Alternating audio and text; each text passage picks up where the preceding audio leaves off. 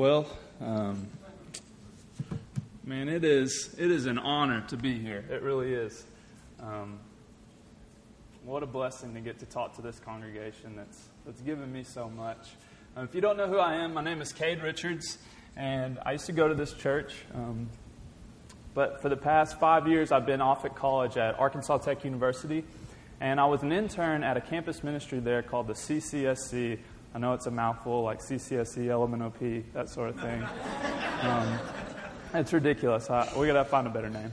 But that's where I've been for the past five years, and I was an intern there for three years, and then the past year, I've been doing an apprenticeship, learning how to do practical ministry in hopes of uh, becoming a campus minister, man. And it all, it all started right here, really. Um, and so I just want to take a, a few minutes to, to brag on you guys. I, I, uh, I really don't know where I would be without this congregation. And I, I honestly mean that. Like, I seriously have no idea where I would be. Um, this congregation supports me um, financially, spiritually, and it all began right here. This is the beginning of my spiritual journey. Um, I can remember coming to this church for the very first time. I really didn't, didn't care at all about church, to be honest with you guys. I, I can remember sitting right over there, and I had no idea what the preacher said that morning. I was thinking more about poblanos than anything. Um, but I remember, you know, after church, tons of people coming up to me and my family and talking to us like they genuinely cared what we had to say. And even crazier to me was that they invited us out to lunch. I was like, "You guys hang out outside of church? This is kind of weird." Um, but it all started right here. And it, it's just, I don't want to go too strong on this, but I really don't know where I would be spiritually without this congregation. Um, so I just can't thank you guys enough. So for those of you who don't know me, um, that's what has been going on in my life. You know, and it started right here, and I've been working at a campus ministry um, you also might kind of identify me through my parents. Um, I'm the son of that old salty dog, Todd Richards. Um, I'm not going to call my mom a salty dog. I don't think that would be wise. Um, but my mom is an incredible lady, and it's taken me going off to college um, and really just getting away to get a perspective on what I had in this church and what I had through my family. Um, so, you know, this church taught me, just like we were talking about in class, that, that ministry is not really done inside these walls. I'd say the two things that this church taught me was that you don't do ministry here.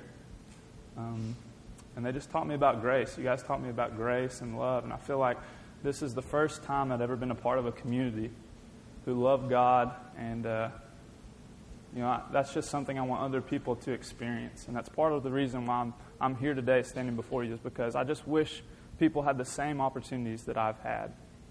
So I came here my junior year and my senior year back. I graduated in 2009, and then I was kicked out of the nest. Um, went up to college, and you know, you guys have been singing my praises, but you know, I I, uh, I tested the waters a little bit in college. If you catch my drift, you know, I had the full college experience, you might say. Um, but I realized pretty quickly that that, that wasn't, you know, that wasn't for me. You know, that didn't really bring a whole lot of joy to my life. You know, yeah, it's fun for some people, um, but it just wasn't for me. So I can remember sitting in my dorm room one one afternoon. I was just sitting there and I was thinking about stuff, and I was like, okay, God, you know, here we go. You know, I, don't drink anymore. I don't smoke. Um, I, I use minimal cuss words. I only want to stub my toe or something like that. Um, you know, what, what more do you want from me? And that's, that's really, that was the next step in my journey of faith. Um, I really, I really began to realize that Christianity is not just a list of don't do's, um, that it, it totally encapsulates your entire life. It's about what you do on Tuesdays, it's about, what you do on Thursdays, it's about what you do in the cafeteria at Tech um, that's true Christianity. And so that's when I got plugged in with the campus ministry I'm at, the Church of Christ Student Center. And for me, that, that place was really where the Word became flesh. You know, I, I can remember sitting sitting in classes um, before that, and preachers would say things like, you know, you just got to love God more. You just got to keep following Him. And I'd be like, yeah, I don't really know what that means. Like, what does that mean to me as a student at Arkansas Tech University? Well, the Student Center was a place where I got to live and do life with people who were like me. You know, college students who were trying to figure out what it meant to follow Jesus in 2014 on a college campus. And man, that was such a blessing for me. And that just, you know, I, I grew in my faith and my understanding of what it meant to follow Jesus. Um, and I'm not up here saying that, you know, I, I made a complete shift that day and and I've been a, a complete angel ever since because that's that's definitely not it. I, uh, I I'm standing before you guys still a sinner today and still in need of God's grace, and I think a lot of you would say the same. Um, but what I want to talk to you guys about is, you know, I, think that a lot of us do this in different ways. But I, I said that I went to college so that I could better myself. I was going for knowledge, I was going to get a better job. Um, but really, I think I was just looking for, you know, what am I going to do with my life? And really, if you just boil it down to the essentials, you know, I wanted my life to have meaning in some way. And I think that that's true for college students at Arkansas Tech University. I think it was true for me. And I think it's true right here in Mineral Springs, Arkansas. I think that people do things, um, they're involved in different activities, hobbies, but really they're just looking for their life to have meaning. And so you may be up here today wondering why is this guy who's a little sunburned, he's pretty pale too, you know, why is he up here talking to me about you know this campus ministry and how this church has changed his life? Well, I learned a long time ago, um, in my long 23 years, that I really don't have any, anything good to say. Um, I, I, really don't. Um, what what I do have is the Word of God, and that's what I want to take you guys to this morning. And uh, so I'm going to break probably a cardinal rule of preaching here. I'm going to read an entire chapter of the Bible. It's Luke 15, I would love for every one of you to turn over to Luke 15 right now.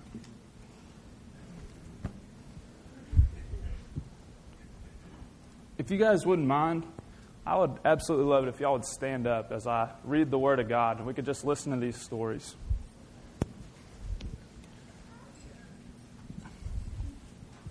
We're going to read three parables, and uh, I think you'll kind of see a common theme throughout them. And to me, this is honestly one of the most beautiful sections of all of Scripture. Um, and I honestly mean that. And this is something I'm very passionate about. So, without further ado, Luke 15. It says, Now the tax collectors and sinners were all gathering around to hear him. But the Pharisees and teachers of the law muttered, This man comes, welcomes sinners, and eats with them. Then Jesus told them this parable. Suppose one of you has a hundred sheep and loses one in open country, or and loses one of them. Does he not leave the ninety-nine in open country and go after the lost sheep until he finds it? And when he finds it, he joyfully puts it on his shoulders and goes home. Then he calls his friends and neighbors together and says, Rejoice with me, I have found my lost sheep. I tell you that in the same way there will be more rejoicing in heaven over one sinner who repents than over 99 righteous persons who do not need to repent. Here's another one. Or suppose a woman has 10 silver coins and loses one. Does she not light a lamp, sweep the house, and search carefully until she finds it? And when she finds it, she calls her friends and neighbors together and says, Rejoice with me. I have found my lost coin. In the same way, I tell you, there is rejoicing in the presence of angels of God over one sinner who repents. And then this last one, many of you guys know. It's the parable of the lost son or the prodigal son. Jesus continued There was a man who had two sons. The younger one said to his father, Father, give me my share of the estate. So he divided his property between them. Not long after that, the younger son got together all he had, set off for a distant country, and there squandered his wealth in wild living. After he had spent everything, there was a severe famine in that whole country, and he began in need. So he went and hired himself out to a citizen of that country who sent him to his fields to feed the pigs. He longed to fill his stomach with the pods that were the, the pigs were eating, but no one gave him anything. When he came to his senses, he said, How many of my father's hired men have food to spare, and here I am starving to death? I will set out and go back to my father and say to him, Father, I have sinned against heaven and against you. I am no longer worthy to be called your son. Make me like one of your hired men. So he got up and went to his father. While he was still a long way off, his father saw him and was filled with compassion for him. He ran to his son, threw his arms around him, and kissed him. It's a beautiful image. The son said to him, Father, I have sinned against heaven and against you. I am no longer worthy to be called your son. But the father said to his servants, Quick, bring the best robe to put on him, put a ring on his finger and sandals on his feet. Bring the fattened calf and kill it. Let's have a feast and celebrate. For this son of mine was dead and is alive again. For he was lost and is found. So he began to celebrate. Meanwhile, the older son was in the field. When he came near the house, he heard music and down, dancing. So he called one of the servants and asked him, What's going on? Your brother has come, he replied, and your father has killed the fattened calf because he, because he has come back safe and sound. The older brother became angry and refused to go in, so his father went out and pleaded with him. But he answered his father, Look, all these years I, I've been slaving for you and never disobeyed your orders. You never gave me even a young goat so I could celebrate my, with my friends. But when this son of yours, who has squandered your property with prostitutes, comes home, you kill the fattened calf for him. My son, the father said, You are always with me, and everything I have is yours. But we had to celebrate and be glad because his brother, because this brother of yours was dead and is alive again. He was lost and is found. So I don't know what the Christian equivalent of like throwing tomatoes is, but don't start throwing Gideons at me because I read that much. Um, so you guys can sit down. This is something I don't want you guys to miss. Did you, did you notice what happened in those three parables right there? God is talking about one thing. He uses three stories again, again, again. And I'm here this morning to tell you guys one thing, just one thing that God is relentlessly going after lost people. That's it. He's relentlessly going after lost people, and He doesn't want just some of them, He wants all of them. And so I, I just love these stories, man. These, these three stories. You had the first one and you have this lost sheep. He's got a whole flock of sheep. He's got 99 and one wanders off. But God doesn't want just 99 of his sheep, He wants all of them. He's going to leave 99 to follow one and get one because God loves lost people. Then you have this next story this woman who's got 10 coins, she loses one. But she sweeps furiously, sweeping this house, looking for this lost coin. Why? Because God doesn't want just most of his children. He doesn't want nine of his coins, if you will. He wants all of them. And then, you know, the most famous story of all, I would say, the prodigal son. You know, we, we love the story because of the image of the son and the, and the father running back together and embracing. It's a beautiful image. But what about the end of the story where you got the, the old grumpy brother? I got a few of those myself. The end of the story, you got this, like, I don't know, he's just in a bad mood, this brother. And he's like, he's getting on to his dad for what he's done. But if you listen to what the father says at the end, this father is just like God. He doesn't want just a few of his boys, he doesn't want just one of his boys. He wants all of his boys to come to him. And that's that is the heart of God, guys. That is the heart of God. He doesn't want just some of us. He doesn't want just the good kids. He, he, he wants all of us. And so that's what I get fired up about. And that's what I believe we're doing at Arkansas Tech University is gathering lost people. Um, how does this all relate, man? my story began here, and I believe I was a, I was a lost person, and you guys were a part of the prod- of my prodigal son story. Um, and I just want to be a part of the story for someone else. And I think that all of you in here would probably say the same thing.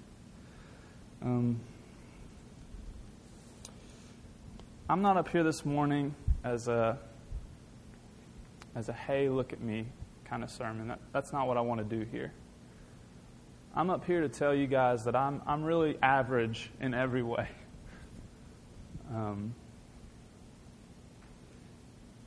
I know that we get caught up in a lot of the statistics. You know, Dad talked about the book Unchristian this morning, and it talks about, you know, the percentage of students who are in high school, then they go to college, and they just leave the faith completely.